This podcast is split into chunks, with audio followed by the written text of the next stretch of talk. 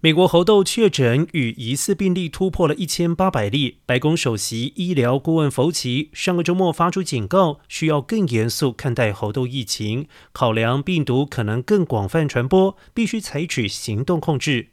日前，食药局 FDA 局长高特里布表示，如今恐怕已经错过控制猴痘病毒的时机。而截至上个星期五十五号，美国已经追踪了至少一千八百一十四例确诊或疑似病例，而全球六十八个国家则共累计了一万两千五百五十六例确诊病例。福奇表示，现在观察到的猴痘疫情可能只是冰山一角，并且呼吁进行更有力的筛检测试。